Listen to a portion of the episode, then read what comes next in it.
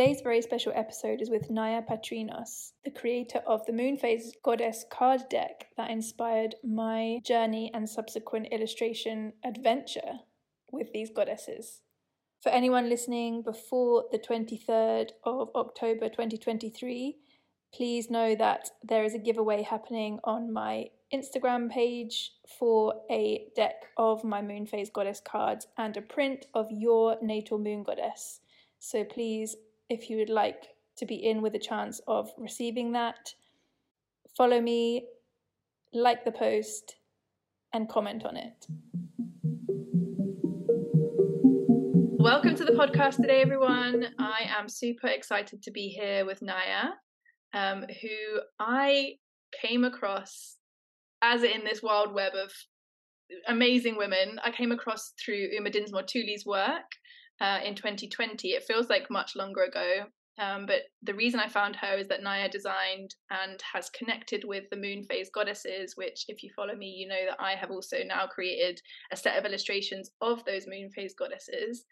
Um, and Nya, Nya is also a set designer and many other and many other forms of art that she creates. And I'm so I'm really excited to jump into our conversation today um, and just delve into like the whys and the hows and the, the the wiggly journey that we take to kind of get to where we are. So Nya, thank you for being here. Thank you for giving your time to this podcast. Um, I'd love to just hear whatever you need to share today that kind of tells us a little bit about who you are and what makes you tick. Okay, well, I'm again, my name is Nya Patrinos, and what makes me tick? I was thinking about that uh, because you're giving me some questions. Yoga is very, very important to me. Like yoga, when I'm really in my practice, things are going well in my life. And when I move away from my practice, things get out of balance. So that's a real like key thing for my life.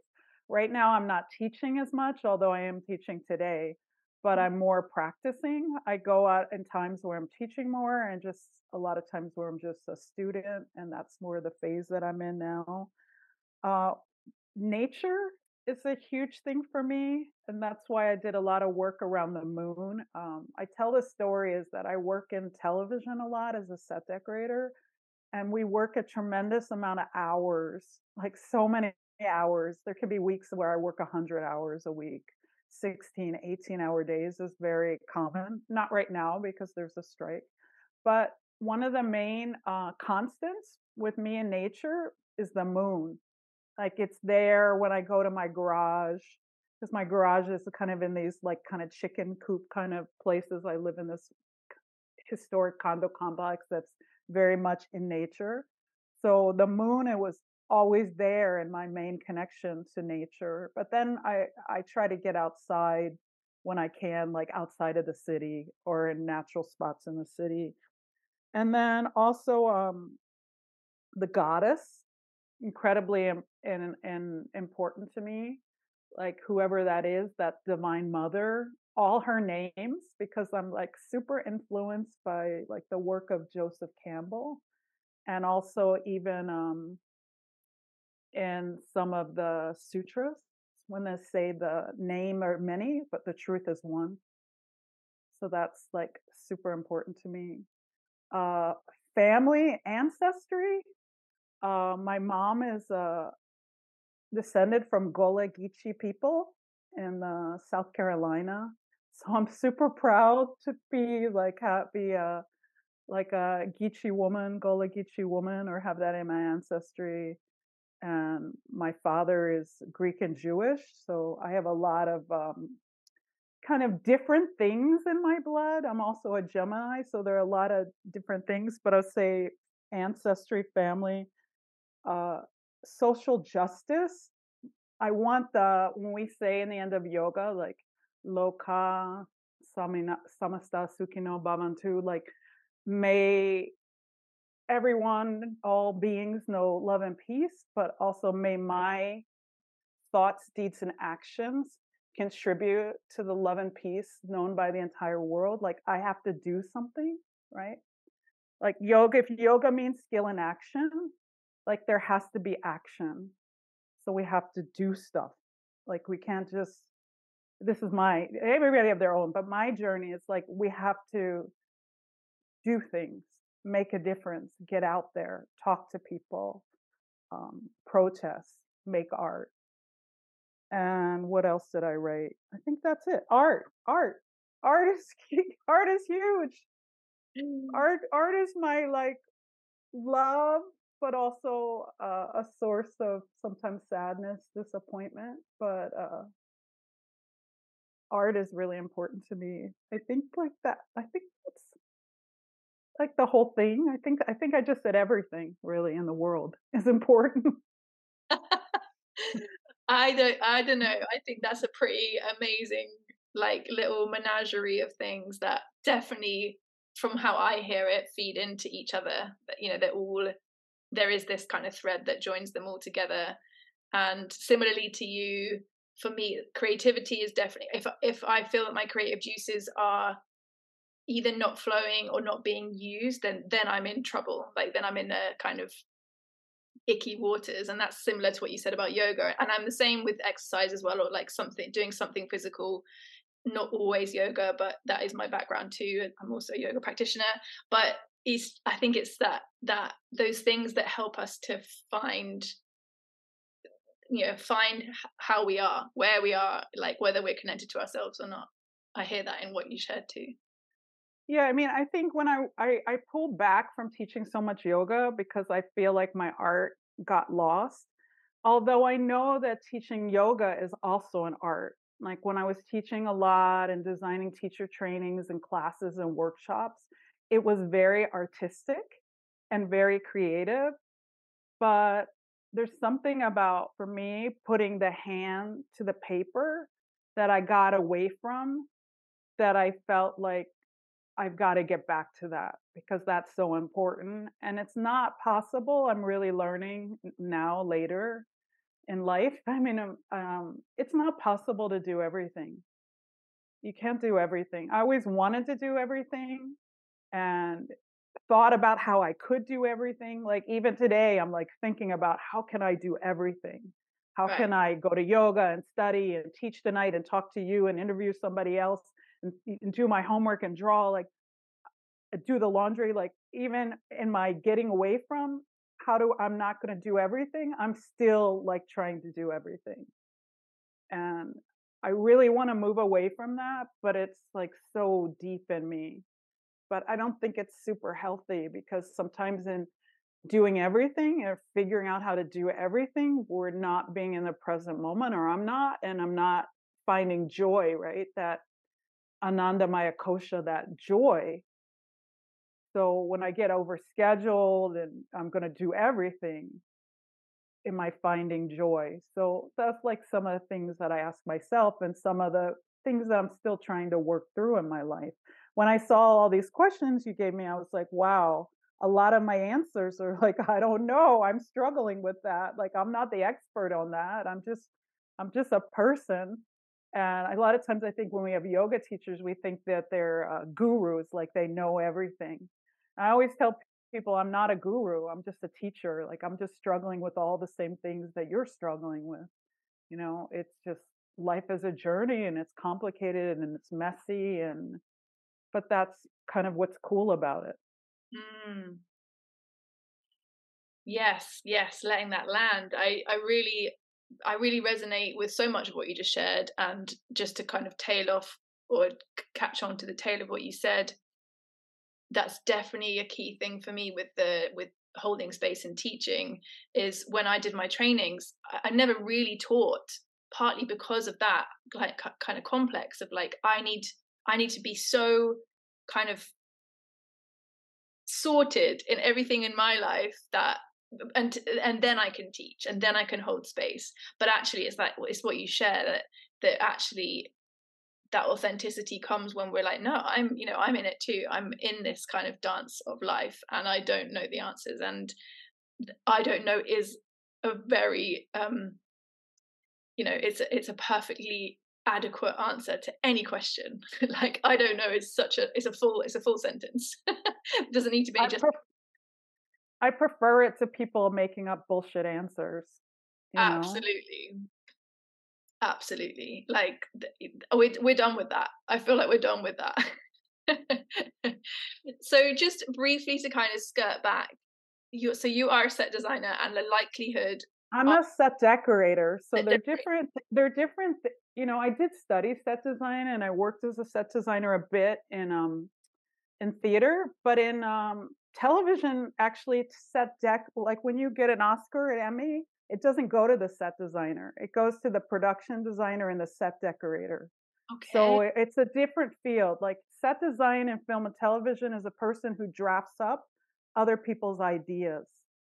Right. So a set decorator, we're responsible for finding all the stuff in the in the film, like all the art and the rugs and the furniture and the lighting and the the drapes and you know the basket that goes on the table and the silverware and the chairs. So we're like doing all the kind of material culture of the uh, of the project and we're really building character and environments where the production designer is like choosing the wall color and figuring out the structure of the room i'm bringing everything into the room like i'm or the city or whatever we do exteriors the park the um, the border crossing. Once I, I i built we built a whole border to fake the mexican california border we did it in san diego at the football stadium. So like i'm bringing all those things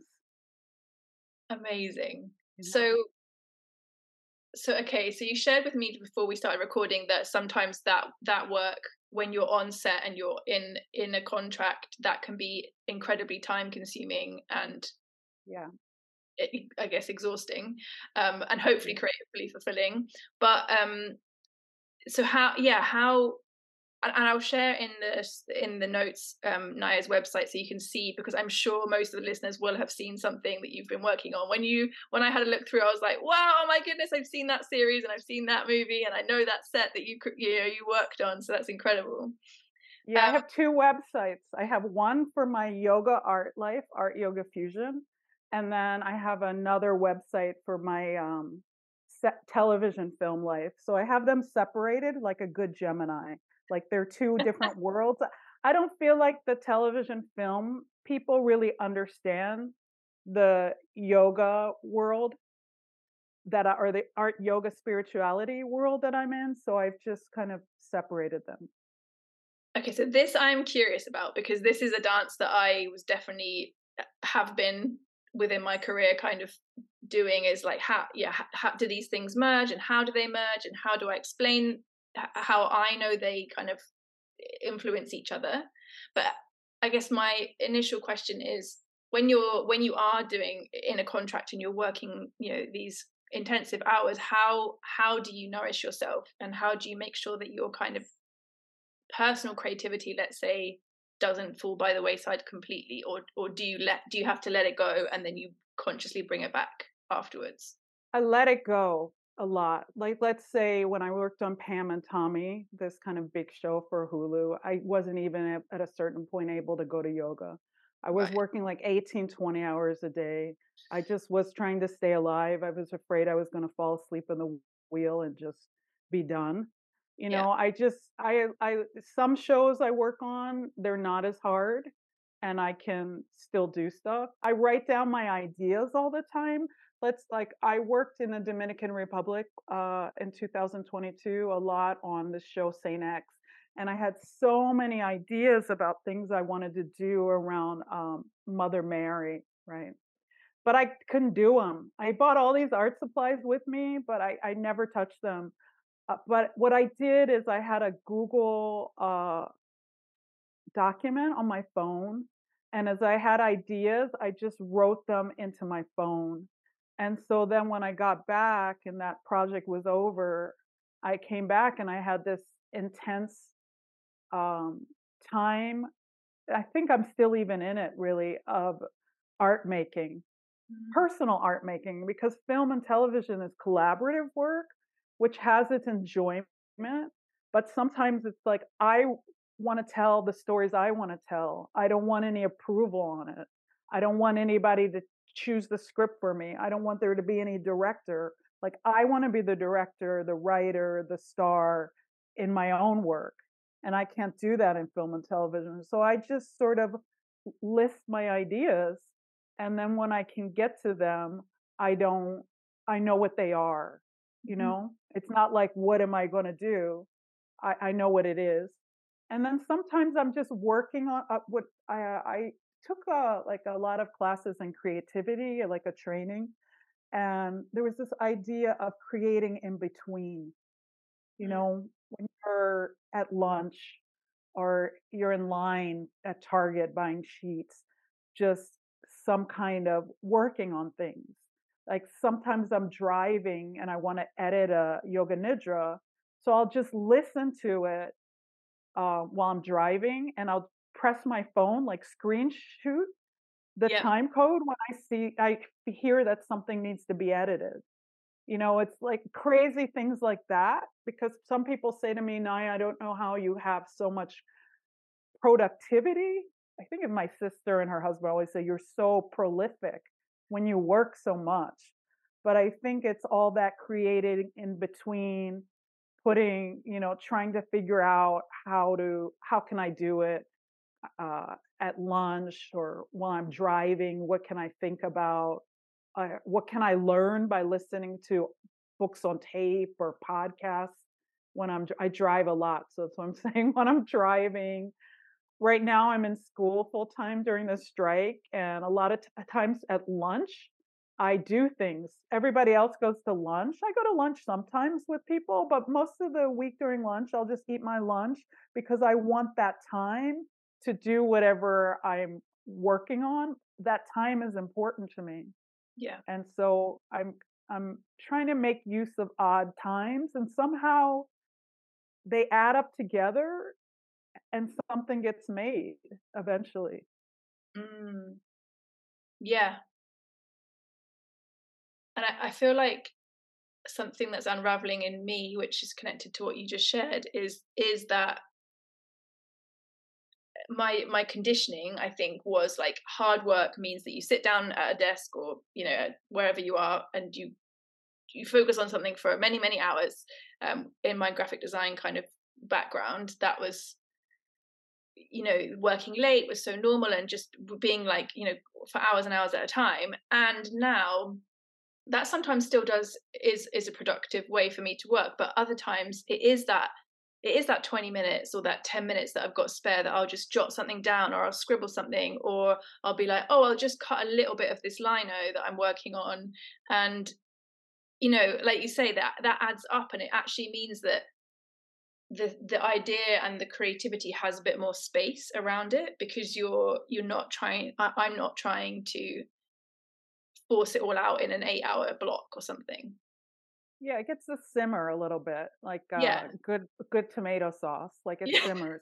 So, like, let me talk about when I made the Moon Goddess deck. It took me Please. seven years to make that because right. what I would do is I taught a class called Lunar Yoga on Monday nights, mm-hmm. and whatever Moon Goddess was that night, I would incorporate her into the class. I would do the moon salutations. I would talk a little bit about her in the beginning uh, I would do some research during the week, you, maybe right before the class, because you know I, I had that deadline of teaching the class, and then I would teach some kind of yoga nidra related to her at the end of the class. And I did that for many weeks, maybe more than a year or so. And at a certain point, I realized that certain goddesses weren't ever appearing on Monday night. Mm. And I had never done them. And then certain ones I had done many times. So I was becoming familiar.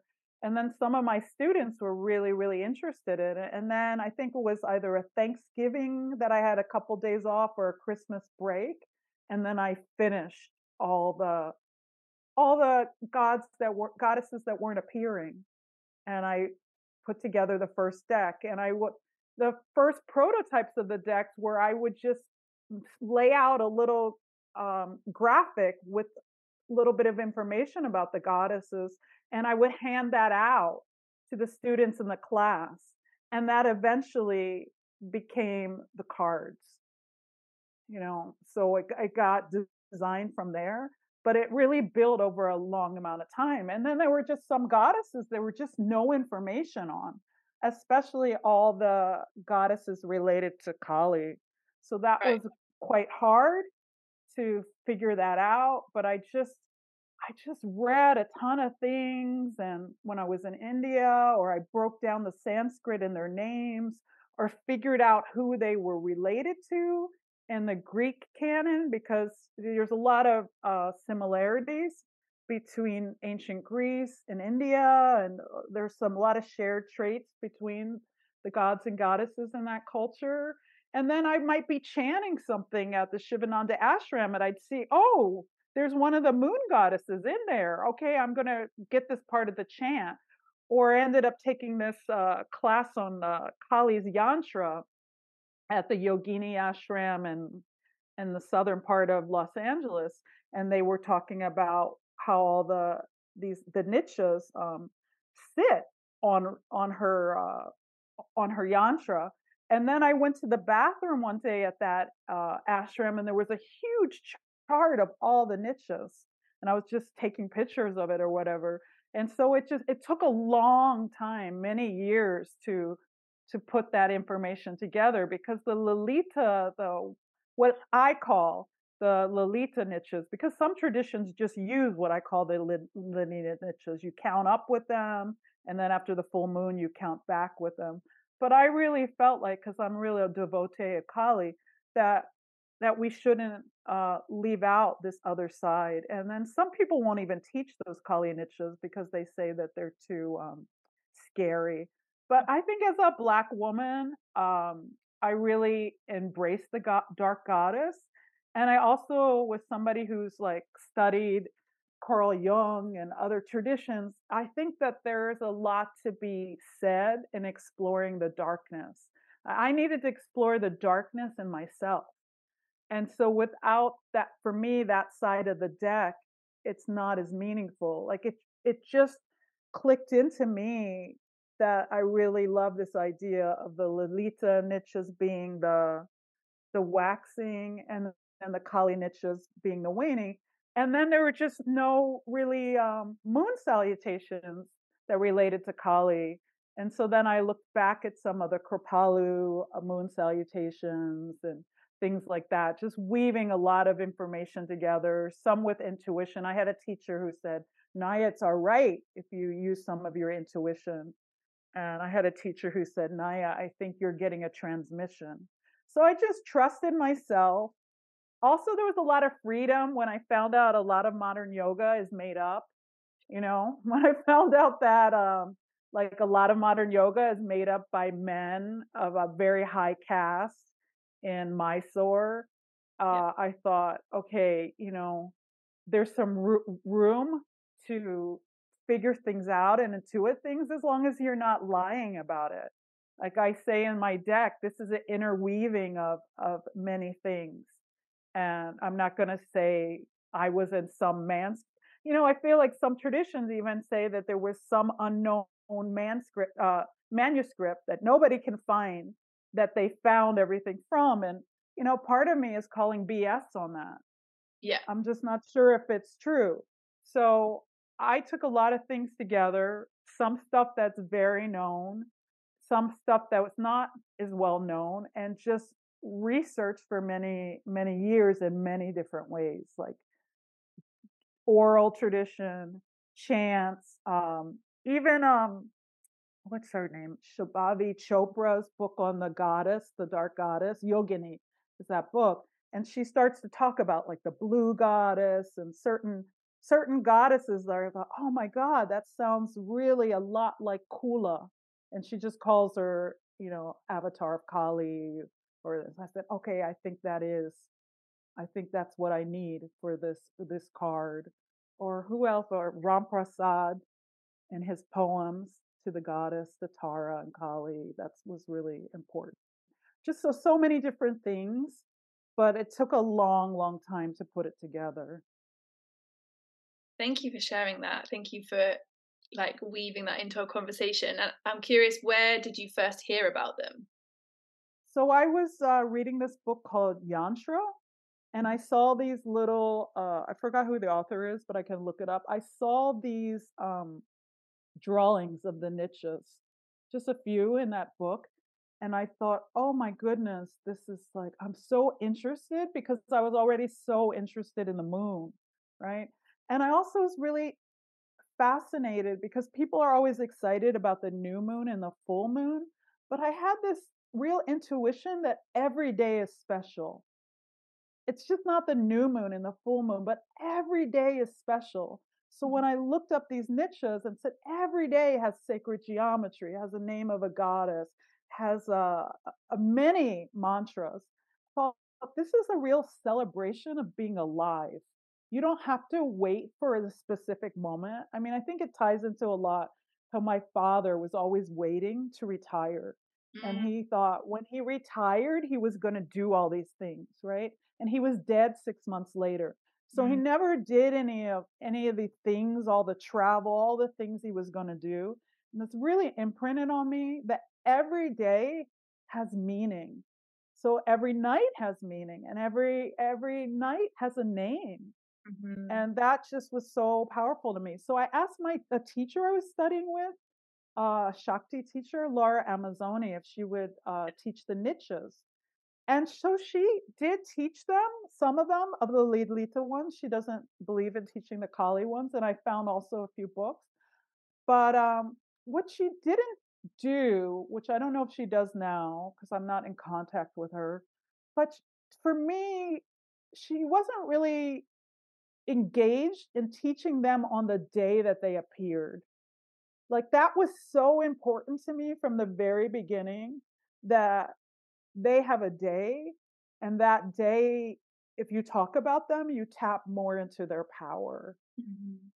so i don't know why i knew that or why that just had a lot of meaning for me but that was from the beginning something that i felt like i offered differently that embracing kali the kali side and figuring out what that is and really saying we don't want to really handle these out of order Mm-hmm. You know, we want to we we want to tap into the energy of where they sit. Yes. Yeah. Well, from my perspective, I just want to say thank you for all of that seven years of research and delving and weaving and like digging it all all together because like you say there's so little information um it's a little bit better i imagine now but eh, from what I found, there there was some information on the Kali Kali Nityas, and I am the same. I I feel like the Kali the Kali sisterhood, as I have fra- framed them, is is so. It, it just is that is that richness, that nuance, and the and the kind of celebrating of the dark and the celebrating of of all of what delving into our shadows gives us. Um, and I, I think I shared with you at the time on, on, we were eh, messaging on Instagram when I started to draw them, but I was in a really really dark place, and it was the it was a it was a, new, a full moon, so it was a Kali night, and she, I'd been working quite heavily with them, and she just said to me like you've got just got just got just you just got to draw me, and that's where it started. And the same as you, I only drew them on their night. That was my kind of way of of making sure that I was really tapping into their energy. And also similarly to what we talked about earlier is that i then obviously didn't come back to the drawing for 30 days. So it gave me that space and that kind of um, opportunity to revisit my relationship with each goddess.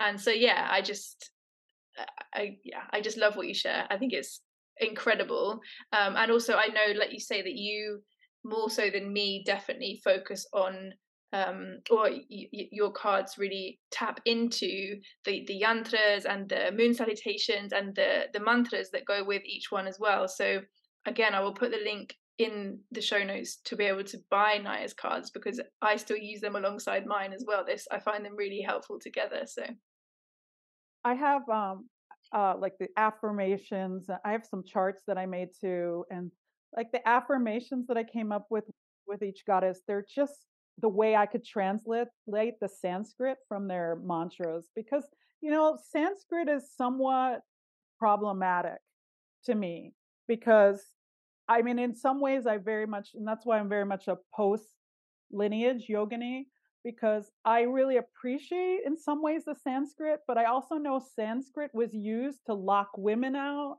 and mm-hmm. lock people out who were not of Brahmin caste and certain people who were of lower caste, even their tongues were cut out for trying to, you know, learn Sanskrit or speak in Sanskrit.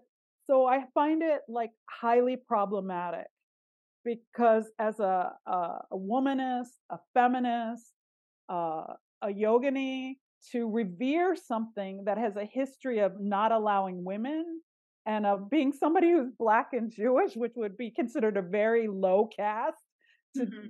revere something that was only for the elite few, I have problems with, you know? Like I so I use it, I have it on my charts, but I also offer English English language uh accessibility because I don't only believe in Sanskrit. It's just something, actually, something that I find very problematic.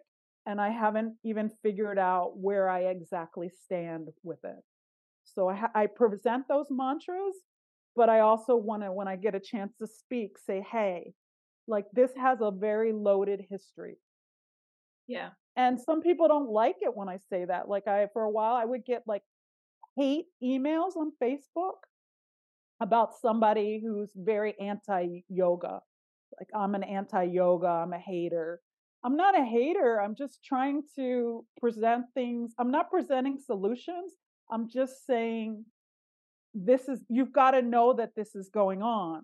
So when everybody talks about Sanskrit being the most beautiful language and the most perfect language, I just offer that the Buddha taught in Pali in the beginning because he wanted people to understand what he was saying and he wanted to be open to everyone.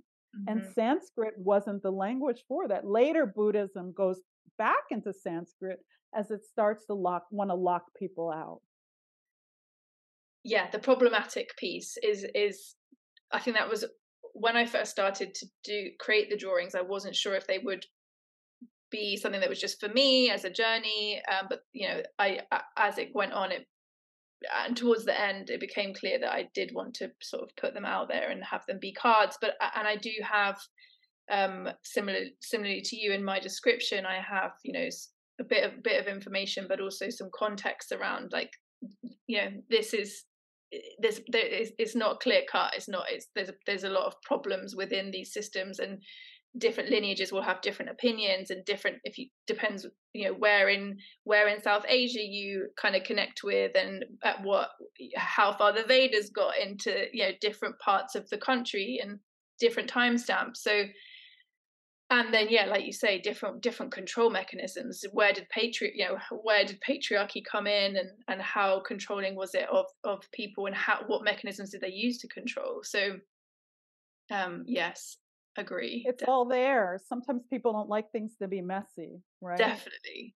But it is very very um, messy. In the beginning i didn't draw any of the goddesses. I have a second deck where i have silhouettes of yes. them because i didn't want them to become disney princesses or all white people you know? A lot of times even in india like there's uh you know color um there's a bias towards lighter skin. You know, I was in Kerala and all the posters were very, very white people advertising jewelry and hair products. And that's not what the people look like there. You know, the people look like me or darker, but there was this idea of beauty is whiter. And so when I did my cards, I was really, I didn't want to draw them. I wanted people to imagine what they were themselves but when I do the second deck, which I call Nitya Shakti, it's kind of a response to all the criticism I got from my first deck. Like my first deck, people were like, I wish I could see the goddesses. It's a shame that you can't see the yantras so well. I remember my girlfriend in Ireland said, It's a shame that you can't see the yantras so well. And I said, Well, it was supposed to be all kinds of secrets, like they're kind of secret gems in the deck and you don't see them because you're supposed to imagine them themselves like i said all those things were deliberate but and i and i really wanted people to use them in order as we were talking about and i noticed people were not using them in order they really wanted to use them in that kind of pick a card oracle deck style.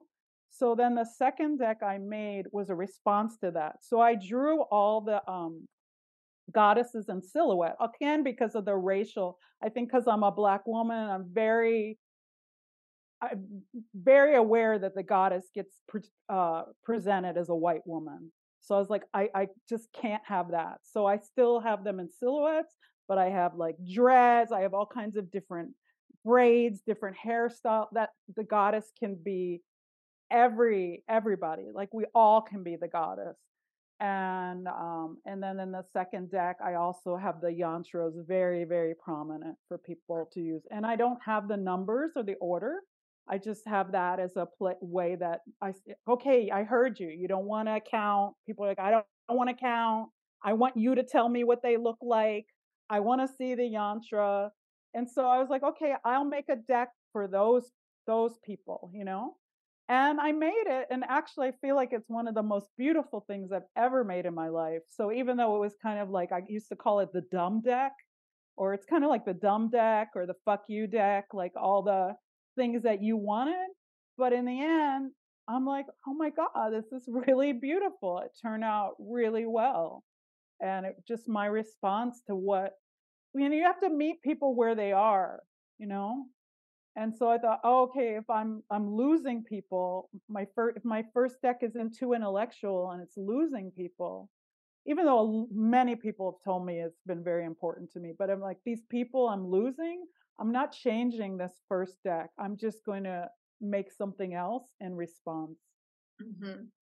Yeah, and I'm glad. I'm I'm super glad you kept the original too. You know, it's so important, and that that's the one that I've got and the one that I use. And I, it was it was especially during lockdown. The two amazing women that I lived with, we would read them every night. We would sit and we'd read the description, and and I think it was it was so evocative rather than it being um you know so, and like you say an image handed to you it was like how does how does the, do those words make me feel tonight and what you know we we then end up having a conversation about how that description of the goddess related to our experience that day or that week or whatever um that's what i intended that's what i intended but and um that's what i love but like i said i love the dumb deck too i love yeah. Nitya Shakti too because then maybe maybe I had all these ideas about what it needed to be, right?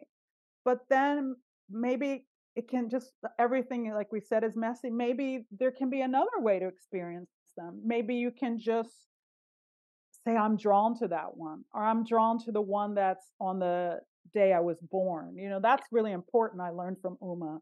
She said that day that you're born, the the phase of the moon, when you come back to that phase of the moon on the day you're born, like I was born in a Kapalinis, uh, ah. uh, she's, you're very fertile. Like you, she said, you can spontaneously ovulate on that yeah. day. And I, like, I'm in menopause. I'm not going to be, I don't think I'm going to be ovulating, but I just translate to that as to a day of an immense creativity. Mm-hmm to recognize and then just have that goddess that you were is just your it's i feel like she's my mentor she's bone woman skull girl that yes. that goddess is digging deep right? And that's what i feel like i do i dig deep i unearth things i i you know so she has something special to say to me. Along with like lately i've been i made a deck but i haven't um published it yet or anything but it's all done on all the nakshatras, mm-hmm. giving them voice because they don't get to have any voice. They just get to, when you study them, it's just who they're connected to. It's a girlfriend or a wife who's not allowed to speak. And I thought, oh my goodness, I want them to have some voices. So I made a deck where they get to speak for themselves. Yeah, and I think that's what's beautiful about what you shared earlier as well about um, you know they're not your teachers encouraging you that some intuition and some kind of um, feeling what the goddess is trying to say today you know in 2023 and 2022 and 2021 um, is so important because these goddesses have been kind of cut out of mainstream society for a reason because it doesn't serve consumerist patriarchal ways to have them be prominent and most um, Hindu people that I speak to in Nepal and in India have not heard of the Nityas, and they don't. They it's not something that's common to them. Um, I sell a lot of decks to India. Do you? That's great. Yeah, that's... it's really funny. Like all yeah. my first decks, like the first deck I ever sold when I put it on my website went to Calcutta. And it's funny is because my lineage of yoga is out of Calcutta and I've been spent time in Calcutta and Kali is so present there. I felt like her eyes are on you everywhere you look. Kali is looking at you or sticking your, her tongue out at you or mm-hmm. whatever. Mm-hmm. And when I when I sold my first deck, it was an order to go to Calcutta, and I thought, oh my goodness, I must be on the right path. You know. Definitely, definitely, and I think that's again, it's it's exciting because it shows that kind of wish. Well, it doesn't necessarily, but I, I this is how I hear it. It shows that wish to kind of connect to to these like uh, sisterhoods and um, goddess cohorts that have been forgotten and that yeah. are not centered because they show the power of of the feminine. I like the word cohort, or Laura Amazzone used the word chakra. She calls them a chakras, like mm, the yoginis yes. or chakra. And I like that too because I think we don't get anywhere on our own. You know, we need a posse. And I love that these goddesses have their own posse, like they hang with. Like the Kali Nityas, they have the posse of them, just the Kalis, and then they have the totality of all the Nityas. And a lot of them are also yoginis. Almost all the same names are in the in the yoginis so that they have these bigger and bigger groups that they're part of and it's almost like our own lives i have my pod of one Nya or i have Nya and Tim, my husband, who's kind of to my left on the couch, and then I have big, more bigger and bigger groups that I eh, that I inhabit, and those support systems are really, really important. So I love that the even the goddesses need some support. Yes, yes, they really represent that, don't they? It's brilliant. Did your experience in childhood kind of encourage you that you could be creative because it sounds like you have so many different creative outlets. Like was your childhood encouraging of that? You know i have a lot of um uh sadness about that uh when i wanted to go to art school i got kicked out of the house. My parents told me that they spent too much money on me for me to be an artist and I they wanted me to be a doctor. My dad had like a plan where I could go to medical school and college together and finish those together. So I was like became a great disappointment when I told them I want to be an artist. I was expected to be an intellectual uh, alone. And I wasn't the person that drew all the time.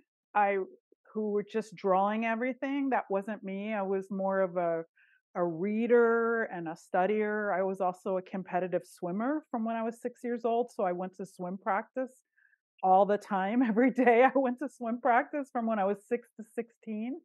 So, except for Sundays, we practice on Saturdays. In the summer, we did doubles. We went, so I was really like in this competitive thing. But when I was looking at your questions, when I was in fourth grade, we studied uh, Greece all year in the school I went to. I went to kind of hippie Quaker school until the end of fourth grade. Then fifth grade, I went to public school. But we studied Greece all year, and I just was so interested in the mythology and the art and the sculpture and the architecture. That was amazing to me. And another experience that was kind of formative when I must been like seven years old, my parents went to London and took my brother and I, uh, and we went to all these plays. And a number of the plays we even stood up because it was standing room only. I don't even think they have that in US, where we stood up and watched Amadeus. And so my parents always took me to the museum. They always took me to theater, but I think they hoped that I would just be a doctor who liked to go to the museum or like to go to theater. So when I decided to, I wanted to be an artist, that was there were all that's sort of there were all kinds of problems. I got thrown out of the house and all these things. And then I ended up going to art school, but I had so much guilt about not living up to people's expectations. I finished freshman year and then I came home. Some other things happened to me too. I got attacked there, so it, it, it messed up a lot of my confidence. And I ended up studying architecture because I thought it would be uh, more respectable. So very early on, I gave up on my dream. Mm. And that's when I tell people, when you were kind of some of your questions remind me of that, of I would tell people not to give up on their dream. I've even told somebody that. Uh, one of my relatives wanted to be a writer, and they were telling me how they were going to, I think, study math or something else so that they could be a writer on the side. And I said, Wow, you're 16 years old. You're too young to give up on your dream already. You already have a side plan. And I told her, I said, I work in Hollywood and there are a lot of writers who make a ton of money. Does anybody tell you that? Actually, there are people who do well as writers. I'm not guaranteeing that, but you're too young to give up. You haven't even tried, you know? So um, that it was very messy. And I still deal with that feeling that I'm d- disappointing people that I didn't do, even though I know that I it's okay, like I'm beyond that, it's still there. I still feel that inadequacy, that fact that I disappointed my parents or whatever. So they weren't supportive mm. at all. I'm so sorry that you experienced that and and the attack as well. That's yeah, I mean, awful do you feel like almost that lack of support was was in hindsight also a kind of not an encouragement but like a, det- a determination factor i feel like i've always been negotiating my art you know okay. so i i even that i work as a set decorator in hollywood it's a negotiation so some people are in there because that's exactly what i want to be Mm-hmm. If you gave me a million dollars, I would never work on another film or TV show again. Some people I I I know they would. They yes. absolutely would. But not me. I would just be like I have these paintings that I was doing of the eight directions. I would just go back to painting the eight directions, you know? It wouldn't I don't know, maybe I would miss it. I miss working a little bit right now because of the strike. I miss the people I mm-hmm. miss the creative challenge. And also, nobody is giving me a million dollars. But, um, you know, I feel that if I had been more supportive, supported, maybe I would have gone for it in a different kind of way instead of always trying to do it on the side. Mm. Yeah, I think that's such a key. I mean, it's such a theme through this podcast series around our creative good girl and how you know how it's such a journey to to reclaim that kind of the true essence and it sounds like like you said you went into architecture right and what what brought you back to what you'd originally set out to do that kind of more true more yourself your own version of art artist i i think i think i was really depressed in around 2003 Okay. And I couldn't remember who I was.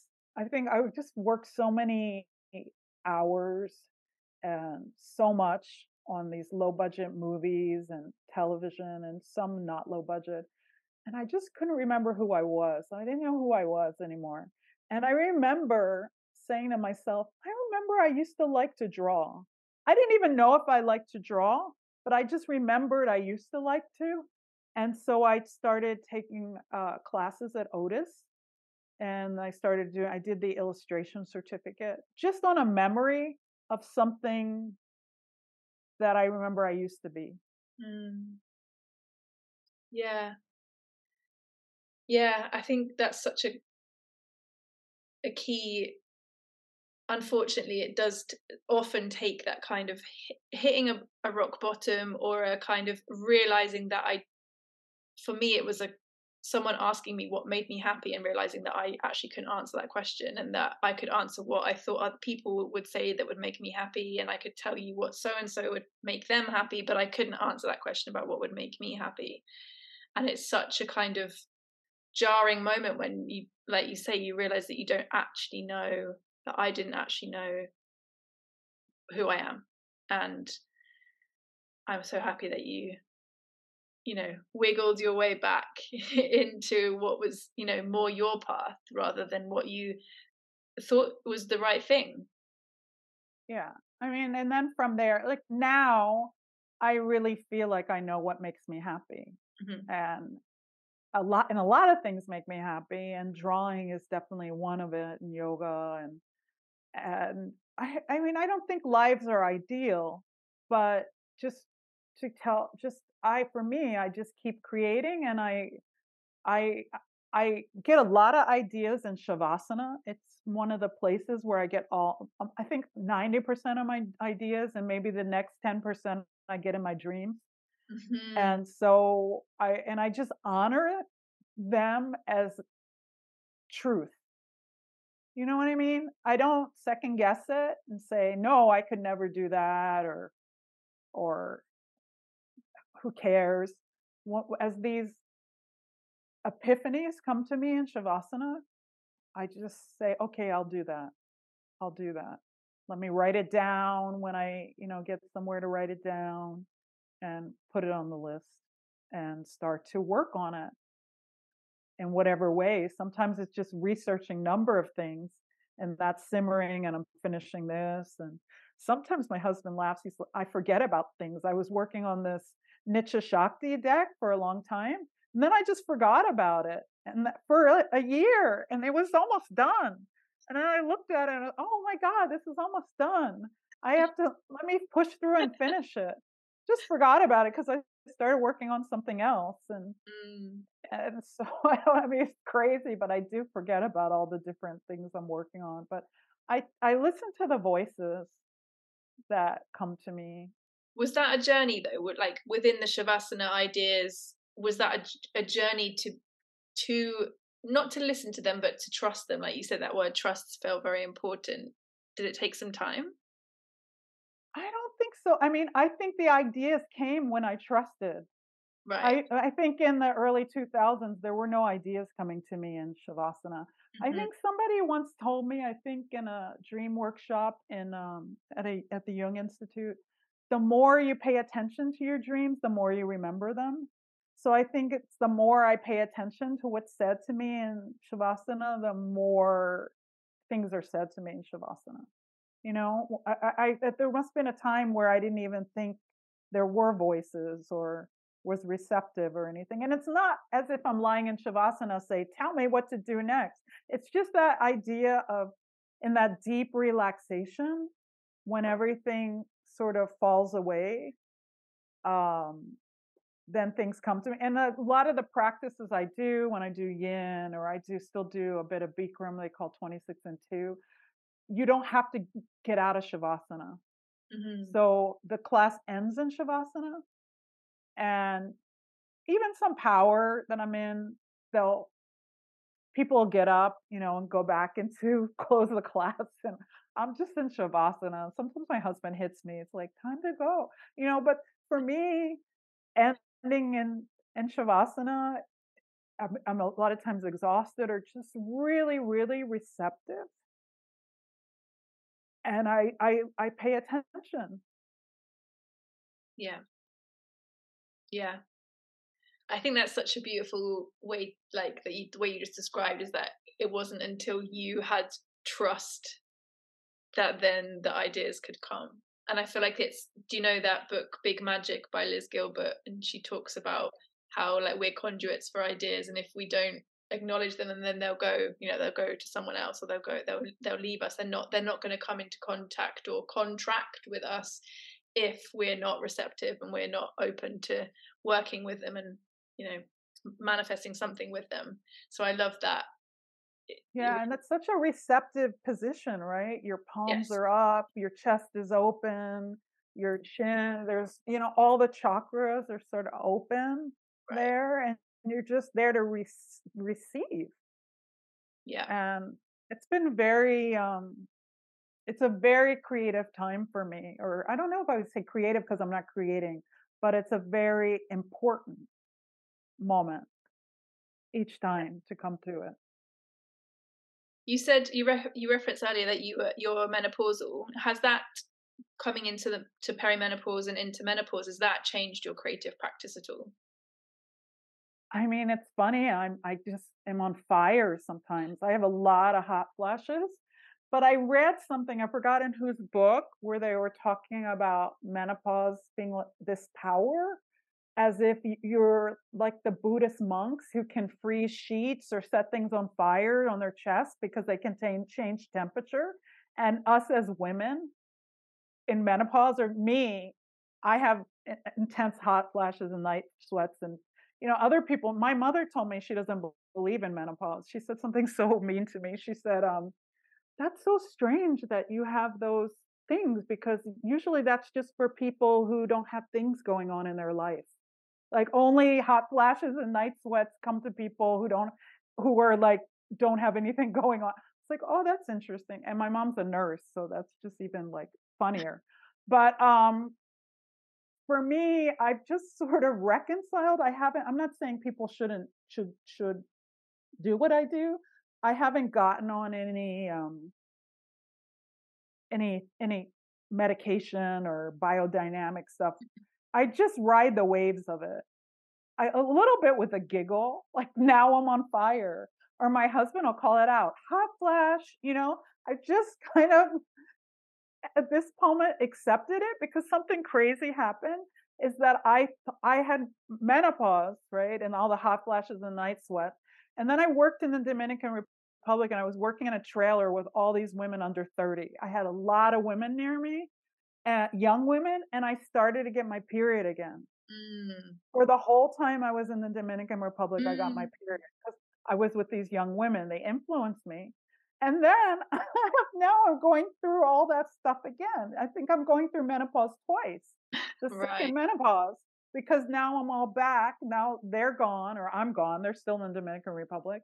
And I'm getting all the night sweats. And but this time I think I have a more playful attitude towards it. It's just I just say, oh my my I can control goddess Nya controls all temperatures. I don't know that my body can do all these things is sort of hilarious. And has it influenced your creativity? Do you see any difference in what you're drawn to create? I don't know if it's menopause or getting older. When you get older, for me, it's just you have a, a lower bullshit tolerance Definitely. So right. I just and I value my I, I value myself more. I've also had certain successes that have come in the last couple of years that I never had before.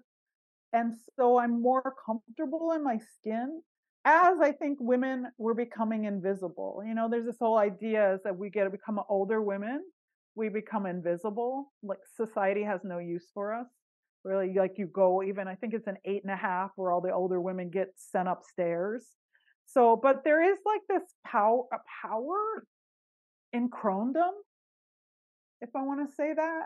The power of that you don't have to impress anybody. You don't have to you're you're not the object of the male gaze.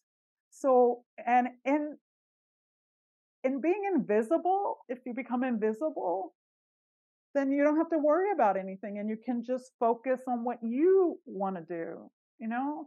If you I mean there's also the loss you know sometimes i look in the mirror and i thought oh my god you used to be so much cuter you know? So there is that also that oh my i'm losing my looks or like there's a skin going on above my chest that never used to be there and whatever you know there is that kind of thing but there's also this like i don't give a fuck and I'm just going to do what I want to do. If I want to write about the nakshatras or whatever crazy thing I want to do, then it's fine because I just feel a lot stronger at 50 than I did at 20. I was so fragile, you know, so important what everybody had to say about me and am I going to get a boyfriend or this or that or am I going to get in the right school? Mm-hmm. uh, or whatever all those things are. And and now I'm not saying it's gone, but I definitely am stronger. I, I don't know if that's menopause or I think it's more age, but maybe it's both. Mm-hmm. Yeah, and it it sounds like it's that what again what you were sharing earlier that kind of choosing choosing you choosing your art like being more unapologetic about what you're creating and why and you know like you said when you were 20 you were um looking at doing architecture because it made sense on on a piece of paper rather than now it's like what what you know yes set design is not maybe what you would do if you had a million dollars but it's it's to fulfill it's like it's to fulfill the real art. It's to fulfill the art that is your art. Um, and when i'm decorating it can be very very creative and there is something nice about being in collaboration just how there's something nice about not being in collaboration. And mm-hmm. it's funny when i started teaching yoga you know I tell, always tell people I've spent the last 27 years making environments for imaginary people, right? That's what I do for a job. I make, I figure out what this imaginary person would have. And then some director or producer says, they would never have that. They would never have house plants. And I'm like, yes, they would have. And then the fact is, they don't even exist. So how can we know if they have house plants or not, or if they like the color yellow or anything? So I'm already living in this completely imaginary world but I was always being the support. Like I'm making this for the director or the actor. I'm in the background. I make the backgrounds. But when I started teaching yoga, I became I was the star. Or with mm. my goddess decks or whatever, I'm actually the star of the story. I'm not making the background. I am the talent. And mm-hmm. that was I am the teacher, or I am the artist, the creator of the deck, or whatever. And that was really fulfilling because I felt I so many years of my life went to the back. And now I've gone to the front, at least in this aspect of my life. Mm-hmm. And it started with the yoga teaching, I think, gave me confidence because I always thought I'm fat. I'm not fat, but I'm not traditionally skinny and not very flexible. And nobody's going to want me to be their yoga teacher, right? Because I don't look like the US yoga teacher. But then I started teaching yoga, and people kind of liked that I had a normal body and that I wasn't flexible. I was actually a very popular teacher. And I was so confused about that. And I thought, what else have I decided I can't do or people don't want me to do? Even one day when I was doing eagle pose, like I wasn't thinking about it and I wrapped my leg, you know, the way you can wrap your leg. And I had already decided for many years, I'll never be able to wrap my leg because my thighs are too big and this. I had all these theories that I didn't even know I had created. And then when I was thinking about it, I wrapped my leg and I thought, oh my God, what other things have you decided that you can't do? And that you have all these theories about why you can, and you didn't even remember making the theories, and they're just not true. You know? Yeah. And the mind lies. I think the mind lies, and the the stomach and the heart are more um, they're more truth tellers. Yeah, the mind is more easily influenced by outside outside sources which would love to have you believe that you can't do things and that you should just stay small and not center yourself in your artwork as you're just talking about. I love that that you're bringing yourself to the fore and um, you know celebrating that. In that in along those lines like i've seen that you've done a few you, you do market stalls occasionally. Do you find the conversations there you know around the goddesses do you find people are really intrigued when they see the goddess decks yeah i like doing the whenever i'm doing a i haven't done one in a while but doing a show where i have the decks um, if I walk away from the table, who's ever at the table, my husband or friends are like, you got to come back to the table because nobody can explain it the way I can. And also, I think the enthusiasm of it all. So I, I like to be with the deck and, or all the things, because I also have some journals. I have a lot of things based on the deck. I have a, a journal that you go through the cycle of the moon that has some of the similarities to the decks or the moon salutation cards, or I have a lot of scripts. a lot of yoga nidra scripts based on the moon that on Etsy store that people buy every day. People buy a script from me. I don't know. It's like where are all these scripts going, but yeah, it's it's it's great to share it. it yeah. There is something. It is great to make it, but even the deck itself, the first deck, was made in co- collaboration with the class because I saw that it was playing well in the class. You know what I mean? It was like people were interested. I w- there's one thing to be you're interested, but nobody else is interested. And when I would teach them lunar yoga, people were really interested. And very early in teaching yoga, I was teaching about the chakras or something, and I was teaching in a very intellectual way. And a woman said to me, and she said, But how does this apply to me? Like, what does this mean for me? And so in my work, I really always remember her asking me that question, Siobhan. And even the deck, it says, I think they're always asking in your life, in your, I try to put those questions in there for mm-hmm. people to always know it's about them. It's not just the intellectual mm-hmm. exercise, but actually it's it, it's something to engage you in internally. Mm. Yeah, I agree. I really I love sharing. I love being in those live environments where people are in, interacting and the conversations that I find spark up are just so interesting and seeing how people what questions people ask but also how they interact with individual goddesses or their natal moon goddess or you know ha, ha, just how how they want to to share their stories with me through the goddess you know? It's it's so it's pretty magical. I'm really influenced by uh clarissa pinkola estes uh, women who run with the wolves. And many years ago when i was in my 20s like i had a boyfriend in germany and i left him in the middle of the night because i went to germany and i was there and we were having a good time and then one day he said i have to go see my girlfriend and I was like, wait a minute, I'm your girlfriend. What do you mean you're going to have to see your girlfriend? And uh, he said, yeah, I'm going to go and, and um, go talk to her. And then I'll be back tomorrow and we'll go and meet my parents. And I had, I was so in shock, like this, this, my whole world sort of crashed and he went away. And then I went in a cab and I, I took the train out of Cologne and to Paris because I had lived in Paris. And I had brought with me on the trip women who run with the wolves. And I made a little video about this. This is on my YouTube channel.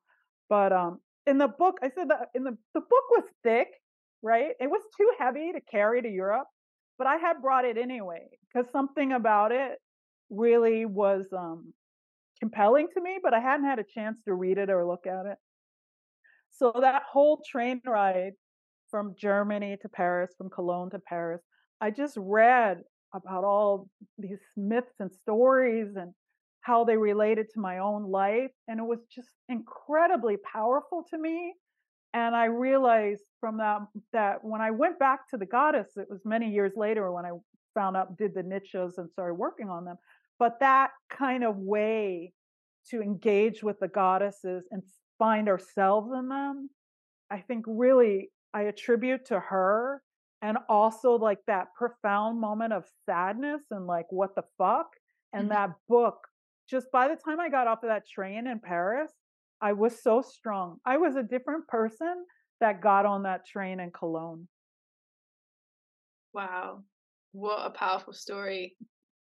And I, I agree. I think those archetypes being more accessible and allowing us to connect with them when when deities are kind of put as these external figures and obviously yeah we have the beautiful kind of depictions of the goddess and and, and gods and all deities.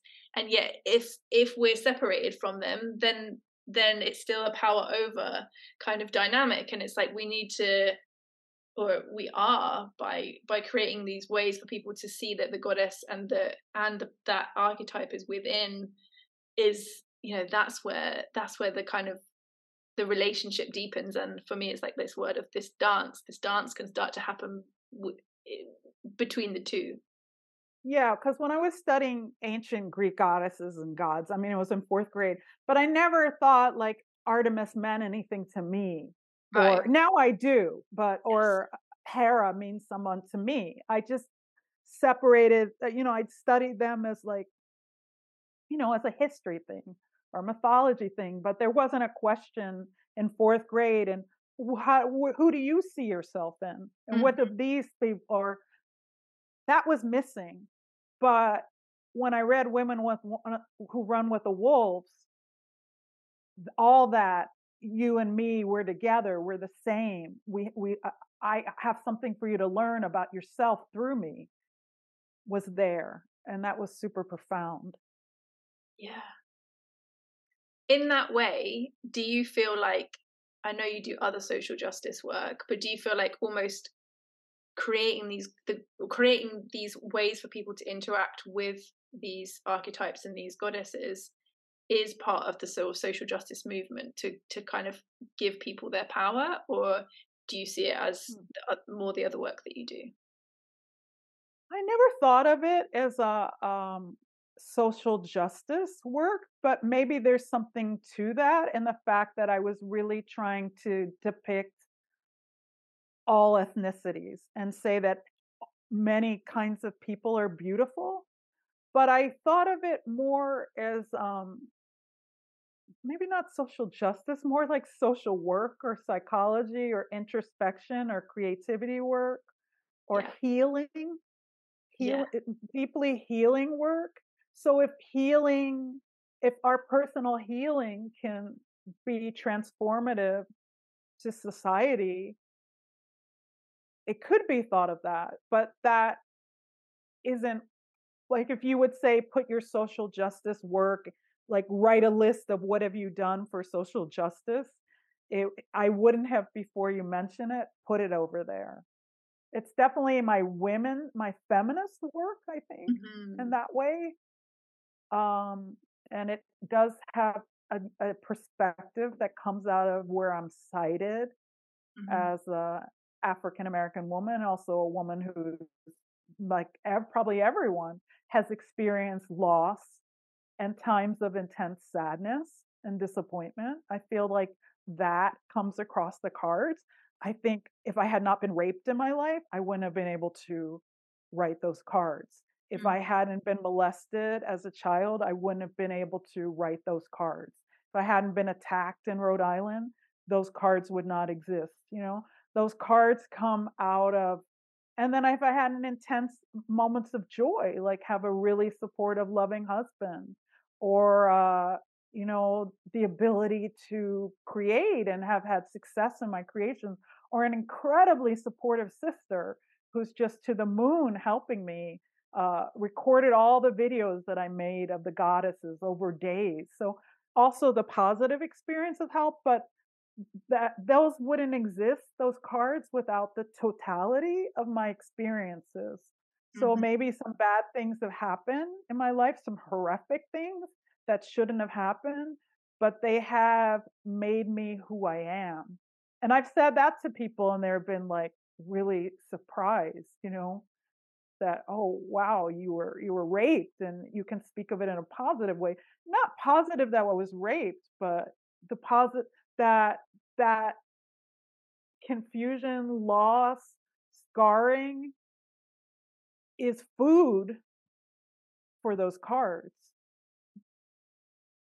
Yeah, thank you so much for saying that because I just I know that it will mean a lot to many people who are listening, but I also and also I totally resonate. I mean,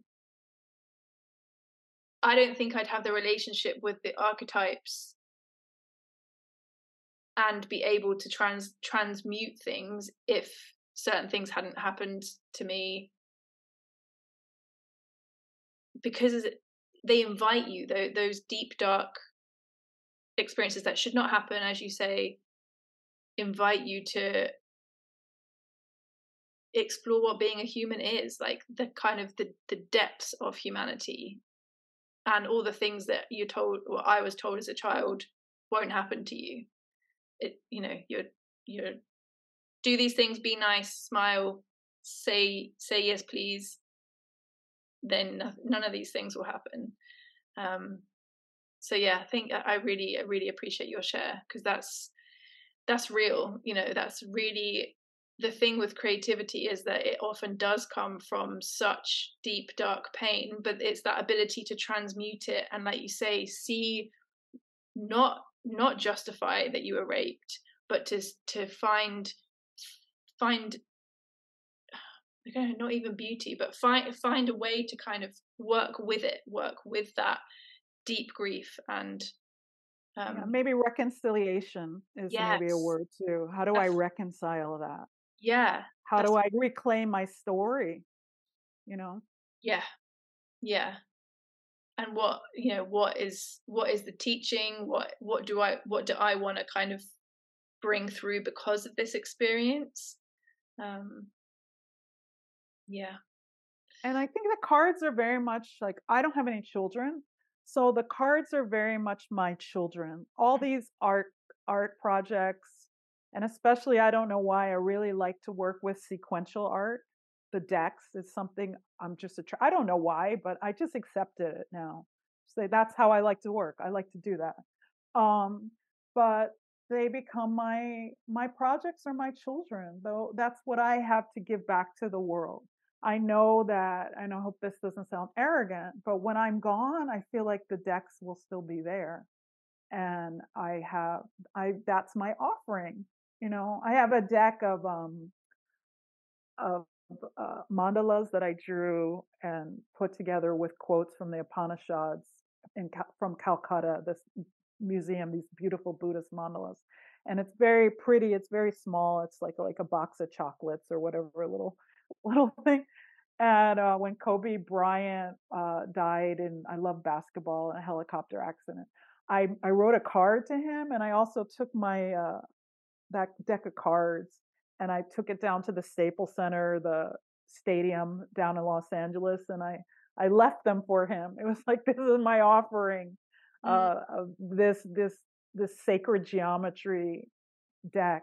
And so these projects are what I I feel like this is what I have to give to the world. This is my unique take on it.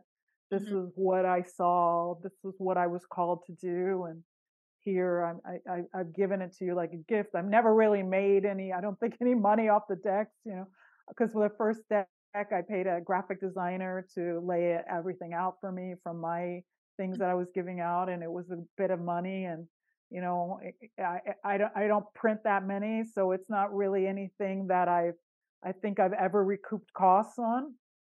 But whenever people buy them and people continually buy them, and people write me these beautiful um, emails or things on Etsy or whatever, telling me how inspired they have been.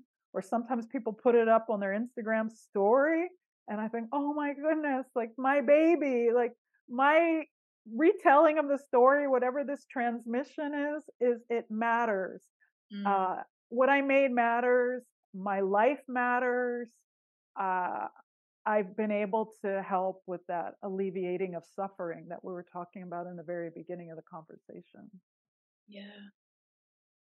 And you've given, you know, you've given voice to this is my feeling given voice to goddesses that have been silenced. It's like again it's that in a way that's where i feel this kind of almost social justice but i think maybe healing justice like you say it's it's that giving the social justice is the giving voice to the marginalized communities in so many different facets of our society. And i feel like by giving voice to these kind of cohorts of goddesses is this is a similar thing because it's like you know we could do a whole podcast about why they've why they've been sort of slowly disappeared from from the kind of normal um or you know common commonplace worship within the hindu the modern hindu world. Um probably i i'm definitely not sort of qualified to do that but but i can kind of surmise or guess as to why they might have been. And so it's it's i feel like that's part of this work. And i had the same thing uh, as you in that I I was very unsure about whether to put them out there, and especially you know as a white woman who has I've lived in India and Nepal, but still that doesn't make me Indian or Nepali or South Asian or you know it doesn't give me right to do it. Um, but I had so much encouragement and so much kind of messages from people just being like it's it's it's a retelling. You're not saying that this is the goddess. This that this is the only way to see her. This is your way and this is you're giving giving a platform to these goddesses to kind of start to rise again. And i feel like that's that's what this i feel like it's almost artivism. Do you, i don't know if you re- resonate with that kind of yeah concept. i mean i totally i totally do i do know that i just finished this nakshatra deck and i do want to move away from Hindu Hinduism and Hindu goddesses. I feel and as I get more stronger in myself, I feel like now I feel my own cultural background has a more of a validity mm-hmm. that I need to dig into. Mm-hmm. Where in the time when I made all these things, I was just so enamored and still am with yoga, with Hinduism, with these gods and goddesses and the uh, the the canon and that being that like looking at that as a world canon and world culture but i do feel like i'm gonna i have a few things to tie off you know the list is you know big but and the next thing i've been starting to design um textiles mm. and i'm really looking into the weaving of of things that are coming from my ancestry I'm moving, I'm trying to, I don't know how long it'll take me to get there because I do want to tie off things, but I do want to sort of work with my Gullah Geechee, my West African, even my Greek ancestry and and find see what I can actually find within myself. That's where eventually I want my work to go mm. because I I know that I've done all this work and I trust that I did it because it spoke to me and I really felt like I had something to offer, something I needed to work through. But as I think more about decolonization and accept more of who I am as being worthy and the traditions that I'm from as being worthy, uh, and you know, even I'm my mind was colonized and where these things were more important than who I am, you know? And so I want to move towards that in my art. I'm, I'm shifting slowly. And the textiles I've been designing have a lot of like West African influence and then just personal. What's my personal imagery? Right we learn all this mantra, these uh, uh, mudras, right? I, I go, I study yoga in a school which is so influenced by mudras and integrative yoga therapy. And then I was in a, uh, a workshop at Pacifica, uh, a graduate school in Santa Barbara, and the guy was, the psychologist was looking at the way people were working with his ha- their hands, moving their hands in a dream interpretation, and the psychologist and the dreamer together found their own mudras. What were the mudras that came from them? And I had never thought about like I have my own mudras. Mm-hmm. Not maybe they're not in the book of 108, and they also are valid. And maybe the 108 mudras that I studied in yoga school were just somebody else's mudras coming out of their dream. And I am I in their dream doing their mudras? And in fact, would it be is that weird? Is that not authentic? Because I'm doing their stuff, but that doesn't have to do with my stuff. So I'd like to move my work more into the personal, into the microcosm to have the macrocosm. But it's going to take some time because I still have to, I have this emotional wisdom deck, I have the nakshatra deck, I have these half finished paintings on the um, the 10 directions in mm-hmm. Hinduism. So like to get through all that and then sort of figure out what this next stage is going to be. Well, I for one, I'm very excited to see what comes through with that. You mentioned as well um, your Mary, your Mary oh, study. Mary. Oh yeah, so I did on Instagram. I can't believe it's October again. So in uh, last October, I did a Mary for every on Instagram for yes. every day for the Inktober challenge. I don't know if you have that in Europe, but in yeah, we in do. California. Okay, so because I was in Dominican Republic and just seeing Mary everywhere, and I thought, oh my God, Mary is just like a Hindu goddess.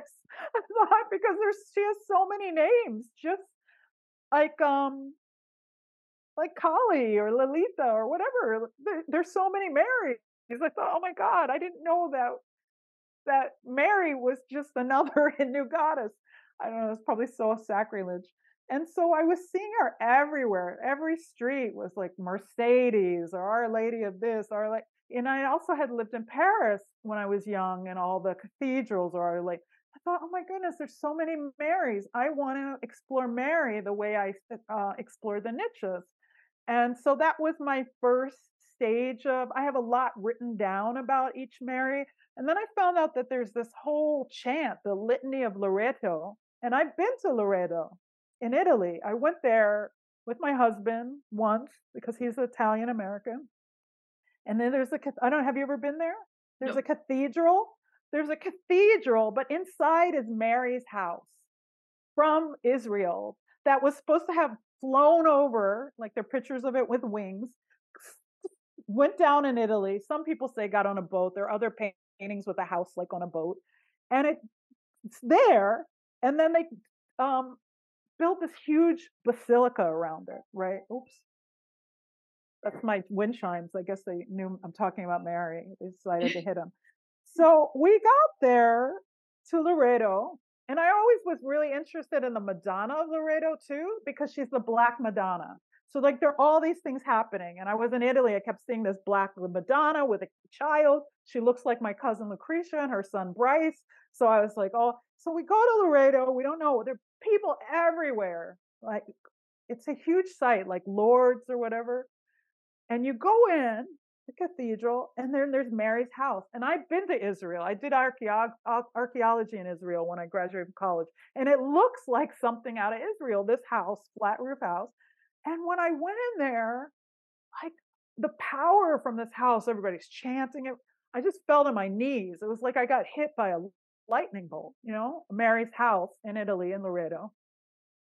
And so there's this thing called Litany of Loreto, which are all the names of Mary as a chant, mm-hmm. like just like we would have in yoga and Hinduism. So I thought, oh my goodness, like I have to work with that. So the way I tell you I work on ideas is I work with them over time. So I did that challenge of making all those sketches and I thought maybe I'll I'll make some paintings because I had a dream about Mary like all dirty, like an Anselm Kiefer painting, like really blocked out and everything, and like in a in a smoke and and and snow and just. I have one of the images on Instagram like that, and she came to me like that, and I also thought like Mary might be really sad too about the world in, in caging of children. I have a one of my Marys. I have her like with Barb wire on her, and all this just like what would Mary, you know, as they say, what would Jesus do? I was always thinking, like, what would Mary think? You know, yeah. and that Mary has all these ways that she is Our Lady of this, Our Lady of that, Our Lady, Madonna Misericordia was one of my big totems in my life with the big cloak, like having the, the, the people under her. I wanted to be her, like protecting people. So I thought, oh my God, there's so much work around Mary to look at her, to dissect her. What is she saying? What's she thinking? Mm-hmm. So yeah, I forgot about Mary. See how I forget about things? So I did those like 31 drawings. And then no, they're just sitting there in my sketchbook. And I want to do paintings from all of them. I had this idea that I would make these huge paintings. And then you would have a scanner on your phone and you scan the QR code. And then I would just like be Mary or have like talk mm. from that, like tell a monologue, like for colored girls who have considered suicide when the rainbow's enough, that play where all have monologues and like have each Mary have a monologue. But like oh my God, it's such a huge thing. I don't even know how. And then I forgot about it. But now, uh, now I have to go back. Then I thought, oh my God, it's October again. How can it be October again? And I haven't checked in with Mary since last October. But it, I'll, I'll get to it. Yeah, and and it's like you said about. I love that in the past maybe those big ideas and things that feel like almost you don't even know how you would do them you would have maybe shied away from but now it's like no like bring in the ideas they're on the list they're, they're, they'll get you know they're coming they're in their own perfect right timing mary will you know manifest eh, exactly as she's meant to be and i love the idea of interacting and you know a monologue for each one how stunning how stunning I love yeah. that. Yeah, yeah. Oh, Nya, thank you so much for your time. I'm going to end with one last question, which would okay. is just I just say just. That's not. There's no just. Is there anything that feels important to say that we haven't already said around this kind of process of re rewilding, reclaiming our creativity? Because I feel like so much of what you've shared has been about this kind of again the gradual process that trusting in time of how you've now got to a place where more than ever you're in more in alignment with your creativity uh, and what you want to create is there anything that kind of well i would just say um, something that was really powerful to me that clarissa pinkola estes wrote about was the mistaken zygote syndrome i don't know if you know about that it's the idea that like maybe when we were carried by the stork or whatever when we were ready creative people. We're kind of going to get put and planted in what womb or go into what house we're going to live our lives on. Sometimes, if you were a zygote and you were so creative, you were jumping and excited to be born again in the world, that you might have jumped out of that boat or that stork's wings or whatever and got in the wrong house. You know, you were just so excited, you got in the wrong family, you got in the wrong house. And they didn't understand you because you you just you kind of just like jumping too fast too excited you know so i know maybe a lot of me like i was a mistaken zygote i was in the wrong place maybe i didn't get the support that i needed exactly how i wanted but we can create other support systems just mm-hmm. like the Nityas have they have their own support systems, their own posse. We can call other people father, mother, sister, you know, uncle, and and find that community, you know, wherever it is. It doesn't always necessarily come out of the family, but you can find it other places. So I definitely want to say that. I also want to say what I'm navigating now with my goddess work especially in the last teacher training that I had that were several trans people in there is I don't know if I have all the language, but I have to look at the work is how can the work become more inclusive? How can the work sometimes leave maybe leave out the word woman or sisterhood and become kin? You know, I'm not I haven't had it all figured out, but as a person who's been locked out of things, sometimes by race or class or gender, I don't want to become the oppressor. Mm-hmm. You know, I don't want to, you know what I'm saying? So it's something also that I'll have to re examine in my work and move forward is just simple things like kin, the word kin, can make things more inclusive. When I first made my work, I thought it was for women. But the person who was most excited about the Nityas in my yoga class was a, a white straight guy, Larry. He even had made an app for me for a while where you could go on the app and figure out about the goddess of that night. So also it's just interesting. We have in our, in our head who the work is for, but in the end, we don't know who the work is for. Mm-hmm. So I think it's really important to just relook at everything and keep looking at it and making sure that, at least myself, that I'm not shutting people out with just a few things that I could do to make it so it's approachable to everyone. Mm. If that makes sense. Oh, it makes so much sense. And I think it's, yeah, such an important message. Oh, I just, I think that's such a, a poignant point because it's, it is the work of our time right now for sure. It's like what need absolutely needs to happen is is this inclusivity and stopping the binaries and stopping the um you know closed groups. Yeah having words be more kind of considered. And i love that word kin. It's such a good word. I like like folks or things like that that just mean that it is just about a, a community a sense of community rather than yeah genders or specific like classes or whatever it is releasing that i also want to say like i don't again like from the very beginning i don't have all the answers i definitely do don't do everything right i'm not uh I'm not always even this peaceful yogi. I get upset. I get emotional. I make mistakes. I fall down.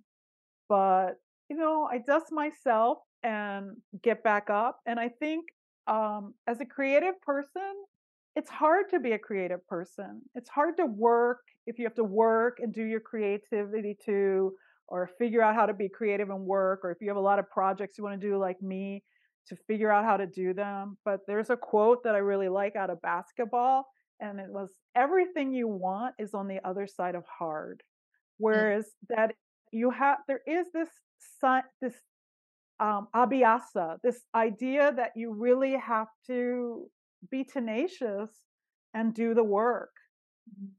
in order to um, you know live in a non-traditional life you know, if your job is not enough, there are all these other things that you want to do, then sometimes the television has to go off or you don't I don't go to a certain part. I'm not saying like be live like a monk or whatever, but just know that I just know that I need to find that time somewhere and those decisions have to be made.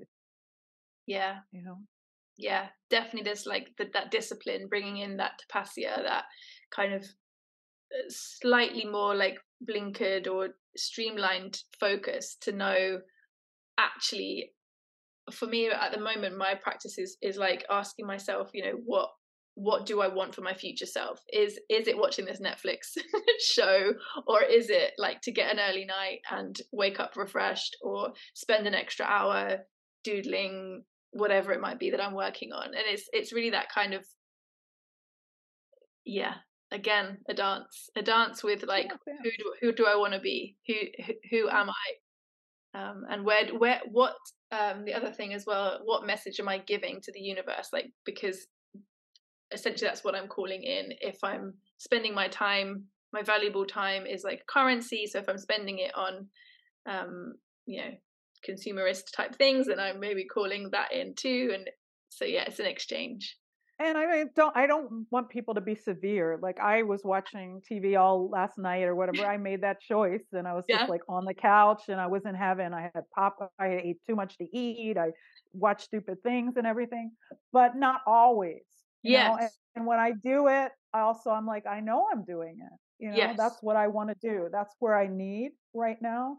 And sometimes I think when I talk to my friends or my husband, it would be easy. I always think it would be easier to be not a creative person. Be maybe be easier not have 30,000 projects that I want to do. but would it be as fun? Would my mm-hmm. life be as interesting? You know, they always say, may you live in interesting times. Even in my body is like, I think interesting times because it's like bubbling. You know, it's there, it's, it, it's exciting to be alive and want to make things. So it's okay. You know, I, I don't, I'm not giving that up being a creative person because it'd be easier not to have 30 things that I want to do because those 30 things bring me a lot of joy.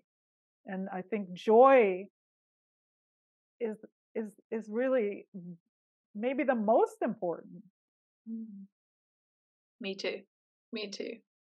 What a beautiful place to to end. Follow the joy, find the joy, yeah. Um, could you just share with us uh, in words where we can find you, and I'll put it in the show notes as well. Yeah. Okay. So I am on Instagram at Nya Patrinos. So I'm the only Nya Patrinos in the world. So that's that's pretty good. And I po- I haven't been posting last couple of weeks because I went back to school during the strike. So that was a new thing for me. But I I normally post there, and also you, there's a link there to my Etsy store. I have a lot of stuff on my Etsy store, and my uh, website for yoga and art, which is artyogafusion.com. But the I have the most of my offerings on the Etsy store, more than are on my website. And then if you're interested in, oh, I have a Facebook page, um, Moon Goddess Deck, I think, or Moon Goddess Cards, where I po- try to post every day about the goddess. So I'll give that to you to put there. And then um, if you're interested in seeing my set decoration work, I have nyapatrinos.com. That's my professional work in film and television. And so I think that's kind of where I'm at. And that that Nya Patrinos name makes it very easy because there's like only one of me. Yeah. And so you can I'm pretty easy to I always tell people I'm pretty easy to find. And I, I get back to people. People message me on Instagram or on Facebook or whatever, or my email too. And that's uh nyapatrinos at yahoo.com. So all those things I'm I'm I'm happy to get back to people. There's some meditations on my website. Oh, also I have a YouTube channel, has a lot of meditations and yoga on it. And I have a lot of goddess meditations on Insight Timer. So, oh my God, I have like 20 million places Oh, to cool. go to. I didn't know. I didn't know you were on Insight Timer. That's great.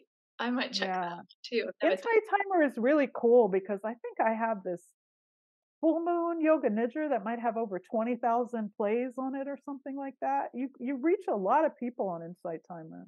Incredible. Amazing. Yeah, okay. I'll check that out too. Yeah. Thank So you so much you. for your time today. Thank you for having me. I'm really honored that you wanted to speak with me and I I hope I I hope it was interesting for people. Oh my gosh, it was so interesting for me. So I think it will be. And like you say, we're both of us open to uh, any any kind of um, sharings about what this conversation brought up today.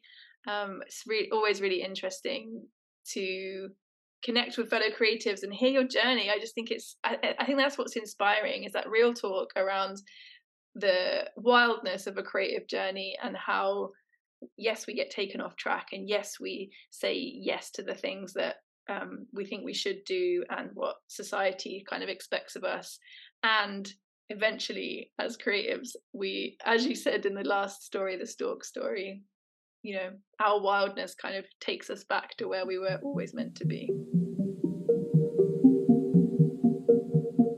Thank you for listening to our conversation today. Please do like and subscribe to the podcast to make sure you don't miss a future episode.